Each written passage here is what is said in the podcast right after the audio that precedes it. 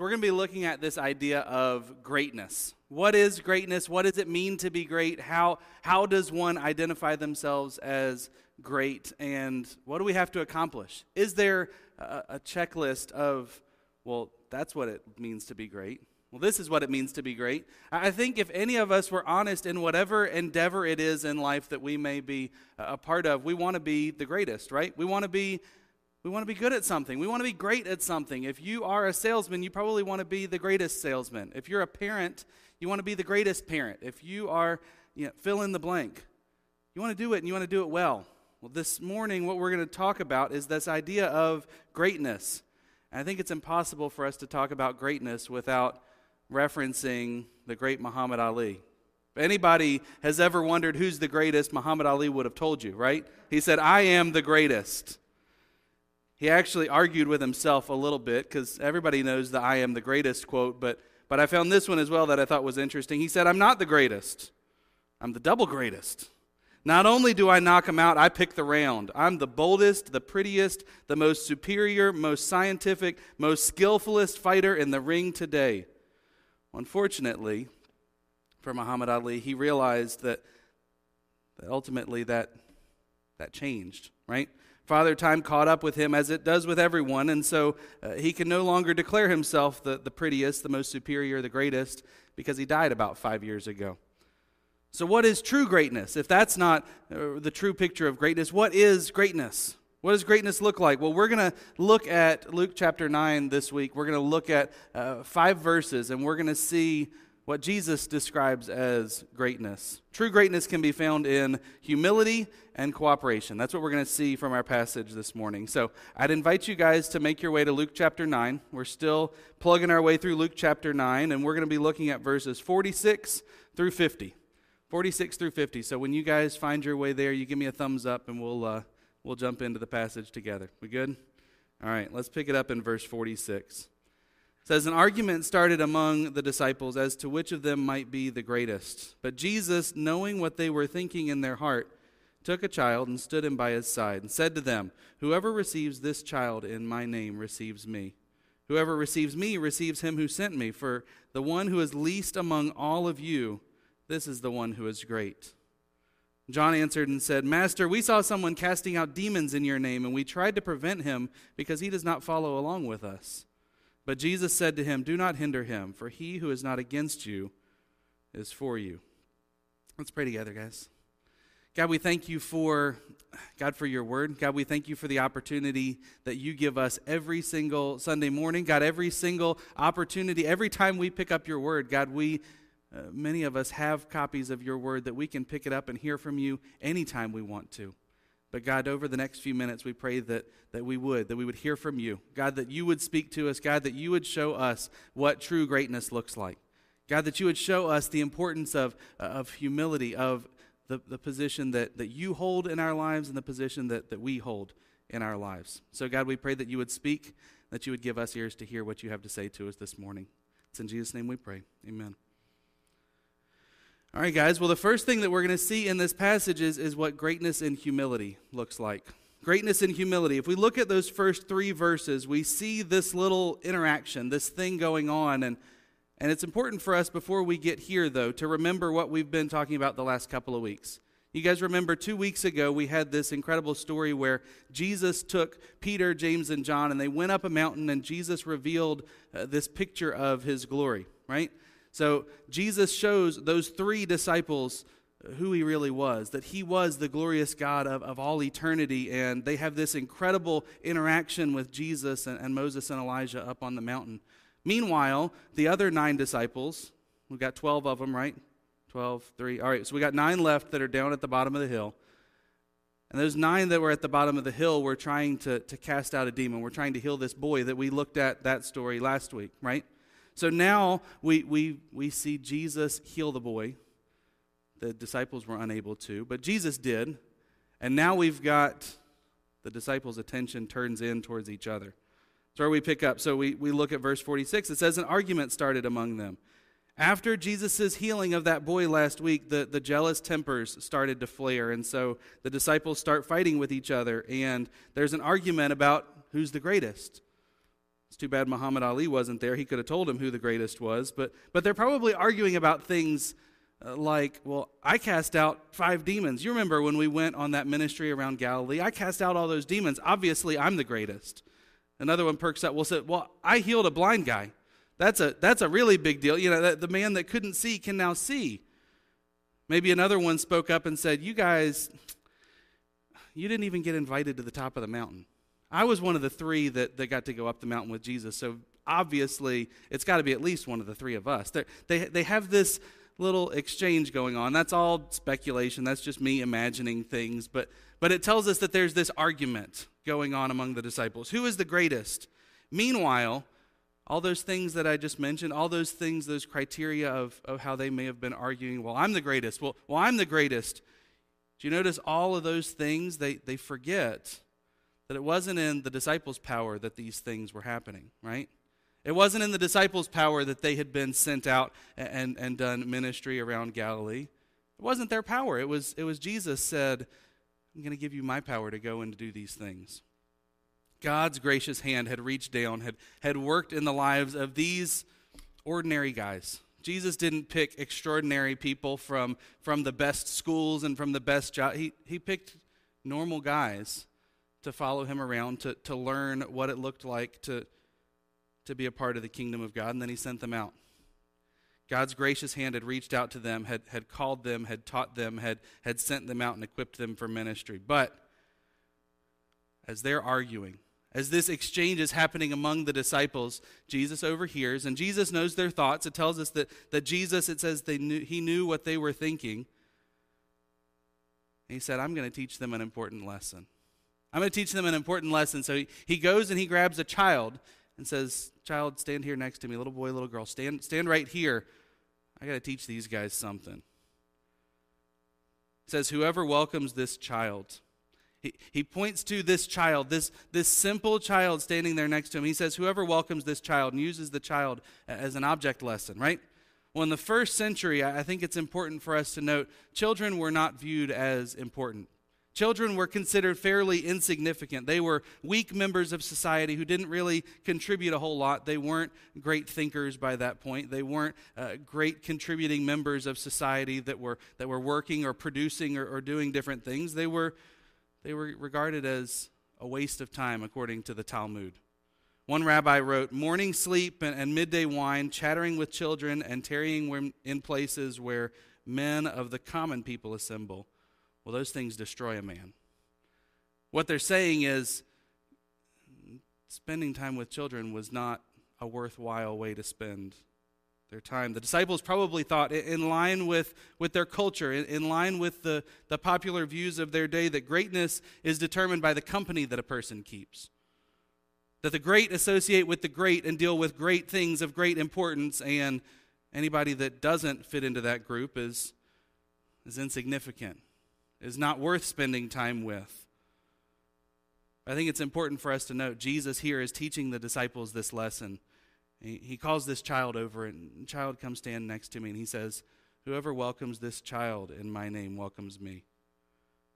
Jesus is telling them, he, he's, he's not telling them that they can earn God's favor somehow by, by checking this box off.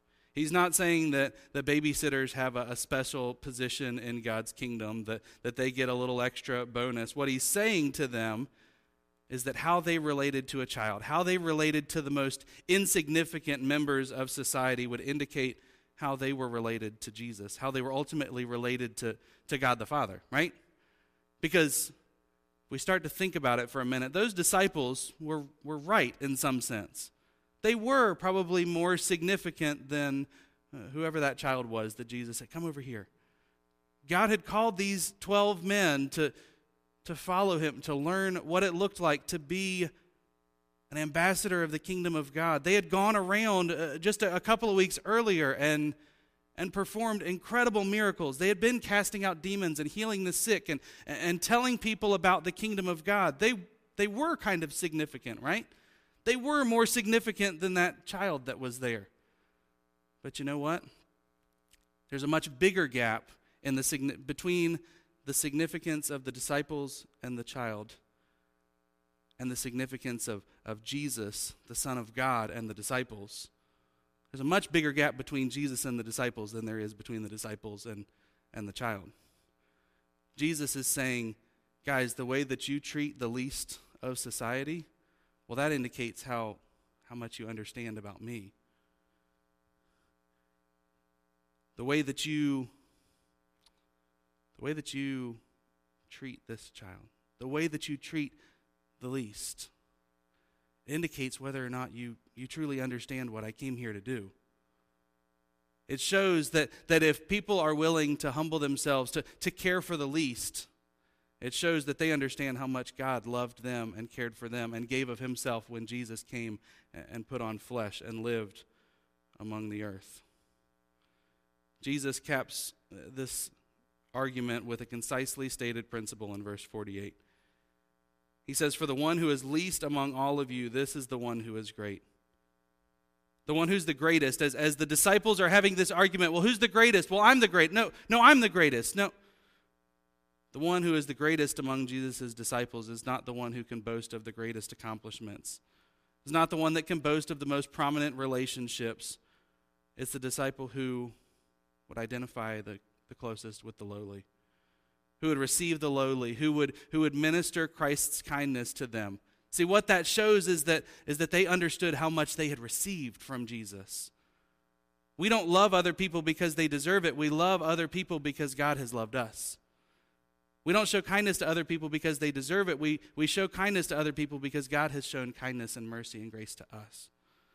True greatness, as Jesus is telling these guys, is, is the opposite of pride, is the opposite of exclusivity, is the opposite of this, this puffed up picture that they were presenting as they were arguing over, I'm the greatest. No, I'm the greatest. True greatness is portrayed in humility. I was thinking about this idea of humility this week. I thought it'd be important for us to, to have a, a definition and some descriptions of humility. The Oxford Dictionary talks about humility, it, it, it defines it as a modest or low view of one's own importance. It's not a modest or low view of yourself, it's, it's just a, a modest or low view of your importance.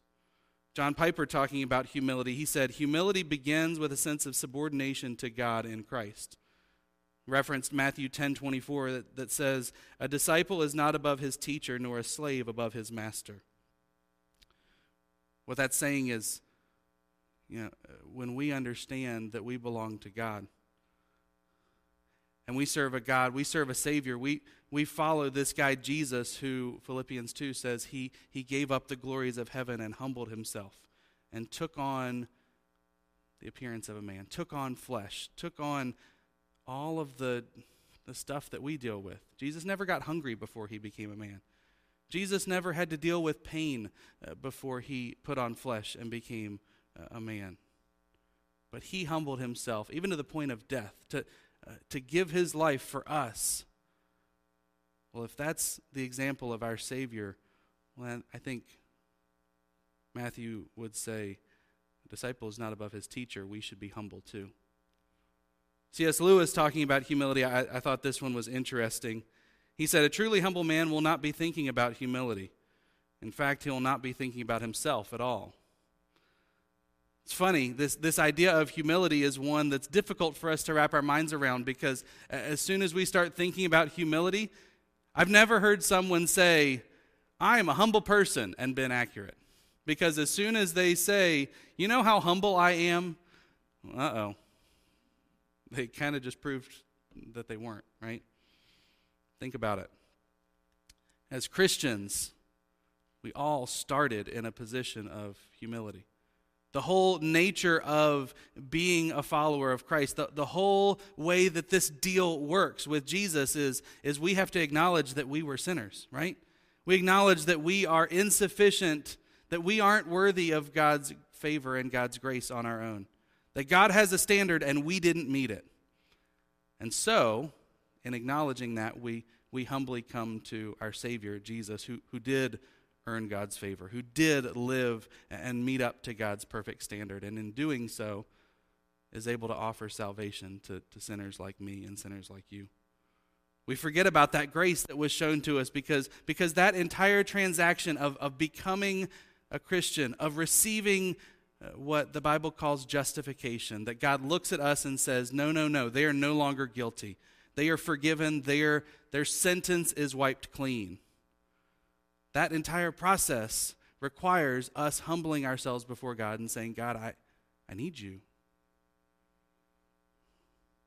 But there's also a temptation in that, right? See, we all start in a good spot of acknowledging our need for grace and our, our need for mercy. But after that, there's that justification, that big word that, that says God declared us not guilty, but there's also a process that's called sanctification. And sanctification is God's process that, you know, He, he says you're not guilty, your sins are no longer counted on, on your account. But practically every day we wake up and we still sin, right?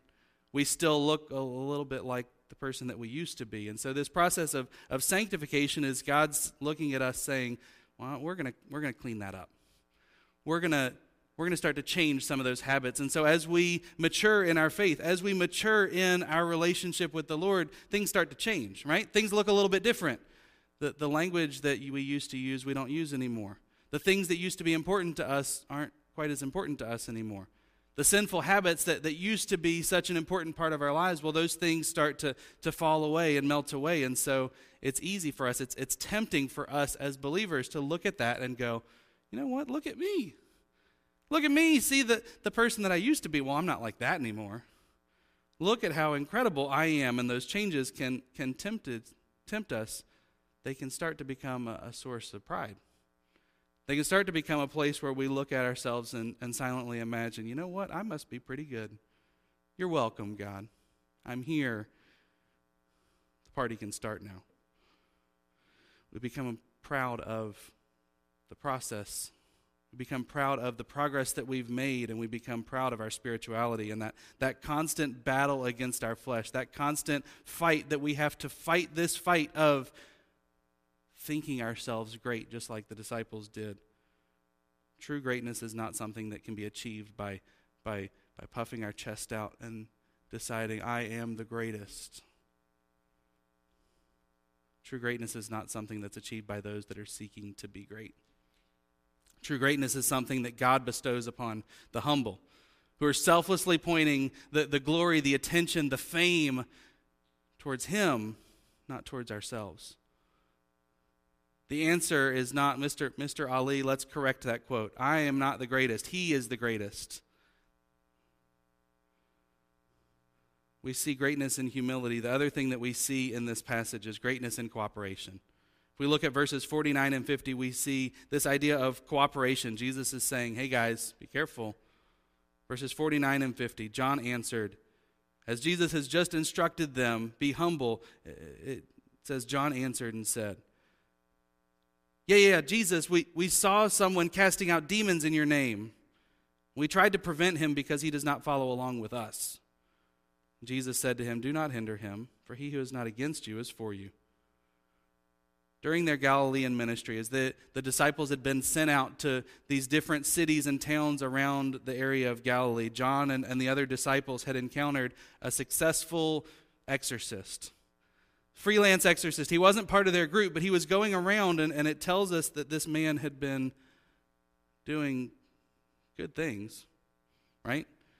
But apparently, the man had not been called by Jesus in the same way that the disciples had been called by Jesus.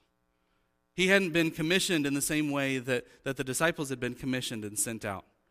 He hadn't been privileged to receive the instruction from Jesus. He, he wasn't uh, privileged to be part of the small group that Jesus said, Follow me and I'll make you fishers of men. So it says here that John and the other disciples, it says they tried to stop him. Jesus, we took care of it. We, were, we, we tried to stop this guy. It says in verse 49 that the disciples saw a man that was casting out demons. This wasn't a rumor, this wasn't a report, this wasn't secondhand. They saw it with their own eyes. They were eyewitnesses to these miracles that were happening. Says that this man is doing the right thing with the right motive, right? It says that he was casting out demons in Jesus' name. He wasn't out there doing his own thing. He was he was doing what the disciples were being sent out to do, right? He just wasn't part of their club. So we might ask, why did they try to stop him? Why, I just, I just said it a second ago. Why would you stop someone from obviously doing a good thing for a good reason? Well, the answer that, that the disciples would have given was, but Jesus, he's not part of our club. He doesn't follow with us, is what verse 49 says. Their opposition boils down to one simple fact he wasn't part of their clique. He wasn't part of their little group. He, he wasn't part of their little tribe. And so they tried to shut it down. They said, Jesus, he's not one of us. He's not one of the chosen 12 that you picked out to go and do all these important things. See, we're the greatest, Jesus, and he's not part of our group. So they raised the, the group above the mission in doing that. This is what, as, as I was studying this week, I found this preacher that, um, that talked a little bit about this, that I want to share a little bit of what he had to say about this. Thabiti Anyabwile, he's a, a preacher down in the Caribbean. He calls this tribalism. Tribalism, not Christian ministry. See, he, he points out the fact that, that sin, the sin here that the disciples are, are, are falling right back into, it's the same at the very core of, of the sin. It's the same, it's got the same root as what Jesus was just addressing a couple of verses ago. Their sinful pride about being privileged disciples, about being the greatest, had put them in a spot where they were speaking out of turn. See, tribalism will make you crazy. Tribalism uh, was going to get these disciples into a little bit of trouble here. See, the disciples had been sent out on their first training mission. They were, they were just trainees trying to, to learn how to do something. Jesus had given them the power and the authority to go out and, and heal the sick and, and cast out demons and and they come across somebody that's actually doing what they're being trained to do, and, and they tried to stop him for it. They weren't trying to stop uh, someone that was doing something in error. It wasn't that he was doing the wrong thing. They were trying to stop the work of God. You know why? Because it wasn't them doing the work of God. And we've got a lot of ways of being tribal, don't we? Thabiti, as he was talking about these tribal divisions, he, he mentioned lots of different things that we can be divided over. See, we've got gender tribalism, right? We've got men and women. Men will sometimes say, well, women, they just, what are you going to do? And you know what? I hear the exact same thing from women sometimes. Men. We've got gender tribalism that, that we, we separate. We've got theological tribalism. You know, take your pick, whether it's Reformed versus Arminian, whether it's uh, the, the way that we view baptism, whether it's the way that we view the end times. There, there's all these theological issues that, that people get divided up over. Well, they're not in our camp. They, they don't believe the same thing that I believe about whatever it is. There's also generational tribalism young people and old people, right? Old people. They just don't understand the way that young people today, ugh Stay off my lawn. We've got class tribalism. There's the rich class, there's the middle class, there's the poor class, and you don't you don't cross those lines, right? That seems like one that, that has kind of become a, a really obvious division among people in our country right now. What about ethnic tribalism? Racial tribalism. You've got black, versus white versus Hispanic versus. We have had such an incredibly divided year as people have looked at these issues of race and gone, well, you're not like me, so get into our little camps. What about political tribalism? You voted for the wrong person. Democrats versus Republicans. We see all these ways that people split themselves up and, and, divide themselves up. That if you're not in my camp on this issue, and if you're not in my camp on this issue, and if you're not in my camp on, well, then you're not with me. You don't believe the right things. Some people even take that one step further to go, well, you're, you're evil, you're wrong. We can't, we can't associate together because you're fill in the blank. Jesus' answer to John, though, in, in seeing this start to happen, was both a prohibition and a principle. He says, Do not stop him, but he also says, Whoever is not against you is for you.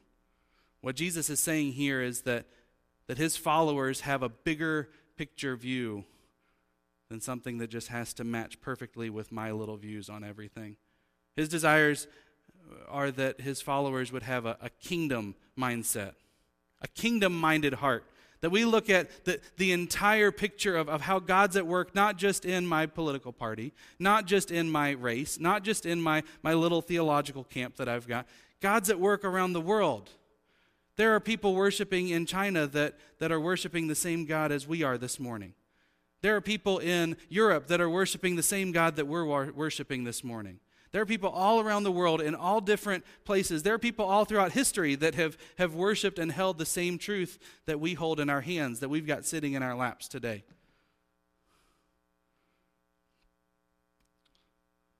I thought it was interesting while Paul was in prison in Rome, he talked about this same thing. Paul learned that rival preachers were seizing the opportunity. As Paul was in prison, rival preachers were seizing the opportunity to, to make a name for themselves, to gain some, some popularity. And you know what Paul's response was? Paul's response was Philippians chapter 1, verse 18. He hears this report and he says, Well, what does that matter? The important thing is that in every way, whether from false motives or true, Christ is preached. And because of this, I rejoice. He's got a bigger mindset than Paul's kingdom.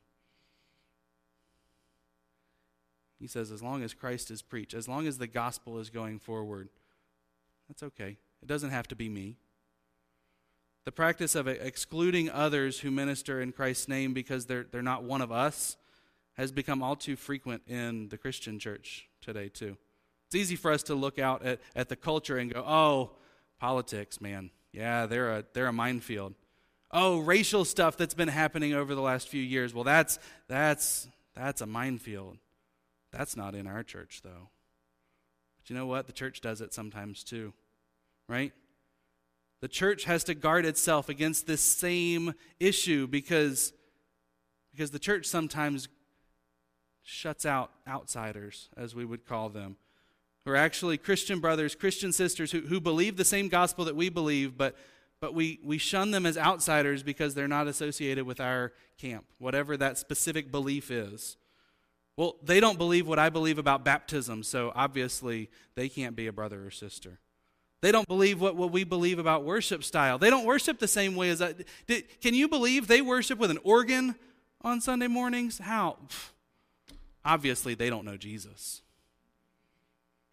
Well, they don't believe the same thing that I believe about election and free will and, and how God works all of that together. So, so obviously they don't, they don't understand.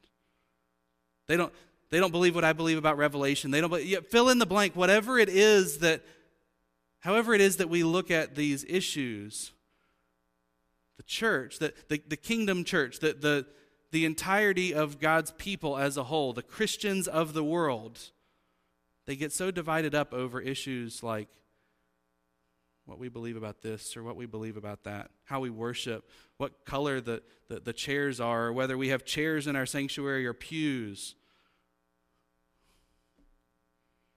Don't get me wrong.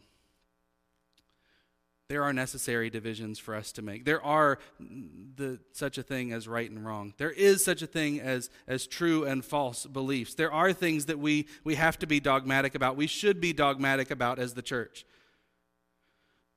It's important for us to draw and defend lines on certain issues. We have dogma that we absolutely have to hold to. Who is God? That's a big one. We, we have to believe the same things about God. If you're not in agreement with the existence of the Trinity or, or that, that God is, the, the rest of this stuff is kind of irrelevant, right? We have to agree on who's God. We, we have to agree on Jesus' human existence, his, his literal life and death and burial and resurrection. The, the entire premise of Christianity rises or falls on the real existence and death and resurrection of Jesus. Paul said it himself if Jesus wasn't raised, all of our faith is in vain. We have to believe in the absolute inspiration and sufficiency of Scripture. If we don't believe that this is true, what are we doing? We have to agree on this. We can't, we can't know anything is true if we don't hold to the fact that the Bible is true. We believe in absolute truth. We, we have to stand up for those things, right? Who is God? What is the scripture? How are we saved? Those are things, those, those, aren't, those aren't little issues that we can agree to disagree on. Those are big issues. We, we got to be in the guardrails on those things. You don't get to be moving the same direction as everybody else if you're not inside of those guardrails. But you know what? There's also things where we split up over things like worship we split up over things like how do you read the book of Revelation? We split up over things like baptism. We split up over, over these other things. You know what? There are brothers and sisters in a Presbyterian church down the street that are brothers and sisters. They may disagree with us on baptism or on this or on that. It's okay. They're allowed to be wrong. It's okay, right? They don't agree with me, so obviously they're wrong, but, but we can still have grace with that, right? We laugh about it. But sometimes there's people that go, well, they're not in my camp. If they're not a man with a shaved head and a beard that, that believes this and believes that, well, obviously they're all idiots. Because bald people with beards are the only ones that know anything, right? Tribalism. When tribalism occurs among God's people, who are all worshiping the same Savior, the same way, believe the same gospel, that attitude of, but, but they're not in our club, they're not a part of our camp, they're not with us. That attitude is to the shame of the church. So let's put all this together. Let's, let's wrap all this up and put a pretty bow on it. So, so Jesus is teaching the disciples here in these verses. He's teaching them that, that greatness, lies not in receiving preferential treatment. It's not in being considered the most important or uh, the most significant in society. It's not in having more authority than other people's. On the contrary, true greatness involves serving others, especially the lesser of society. Like that little child that Jesus stood up next to him and said, Guys, it's about, it's about these children. John the Baptist uh, was described as one of the greatest men. Luke 7:28 Jesus says, "I say to you, among those born of women there is no one greater than John, John the Baptist." But John the Baptist truly understood his position, right? In John chapter 3, he says that, that Jesus must become greater. He must become greater, and I must become less. Humility is the key to this entire thing. When we lay aside our personal hopes for success, our personal goals of, of, of, of achieving glory, of achieving greatness, well, that is where joyful worship can truly take root in us. That's where obedient service can, can truly become an identifying mark of who we are. That's where uh, there's incredible freedom. That is the secret to true greatness, is when we realize it's not about me, it's about Him. It's not about us, it's about Jesus. That is the secret to true greatness. So here's the challenge for this week super practical. It's going to be a little bit weird when we try to leave here today, though. I'll tell you guys. Romans chapter 12 talks about the marks of a true Christian.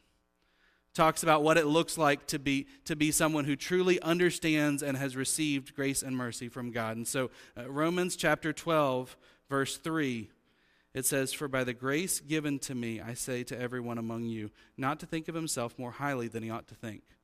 Well, that is kind of a, a fancy way of saying humility is important. We shouldn't think of ourselves as more important or more significant than we should think. But then if you keep reading, there's, there's all kinds of good stuff. Go back and read those verses sometime. They're awesome. Romans chapter 12, I love that chapter.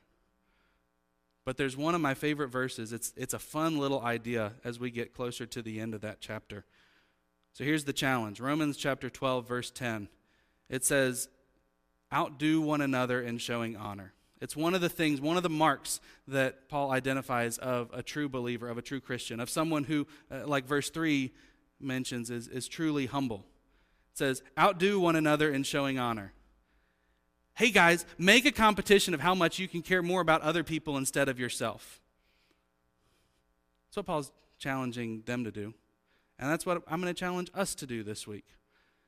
Humility is uh, not thinking less of yourself. It's not having a low opinion of yourself. It's having no opinion of yourself. It's being focused more on other people than on, on what I want or what I think or what I deserve. My rights and my desires, I set them aside because I want to do what honors someone else. So when I look at this, outdo one another in showing honor, you know what that means? That, that might mean, really practically, holding the door open for someone. No, you go first.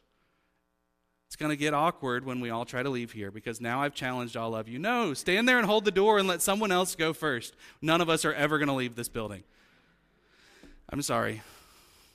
We'll read the Bible together or something in a little bit.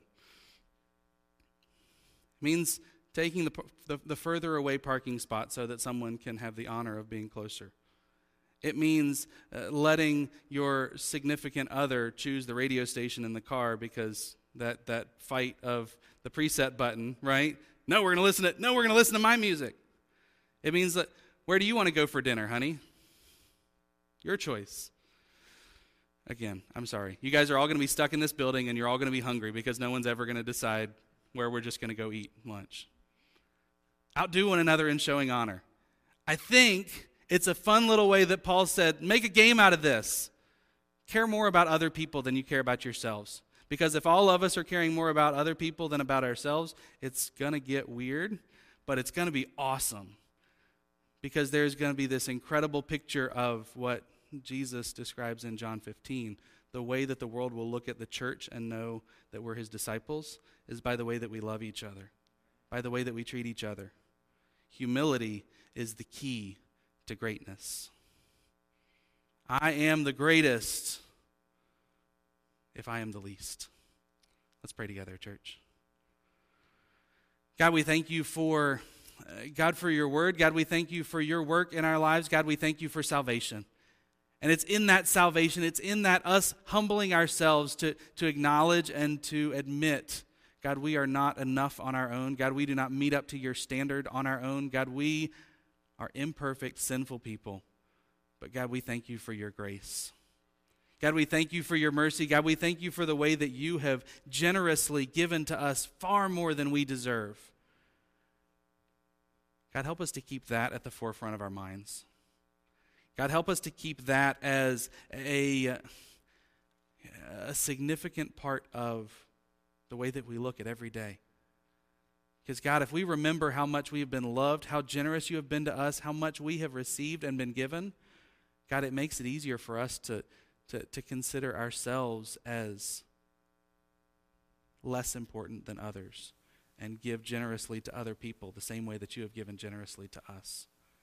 God, help us to be people who give. God, help us to be people who are identified by the way that we outdo one another in showing honor the way that we love other people more than we love ourselves. God, we humble ourselves before you this morning, and God, help us to humble ourselves before, before the world, before everyone that we come in contact with. God, help us to be people who understand true humility. Put ourselves of no esteem so that we can lift you higher. God, we lift you up and we give you the praise this morning because you deserve it. It's in Jesus' name we pray. Amen.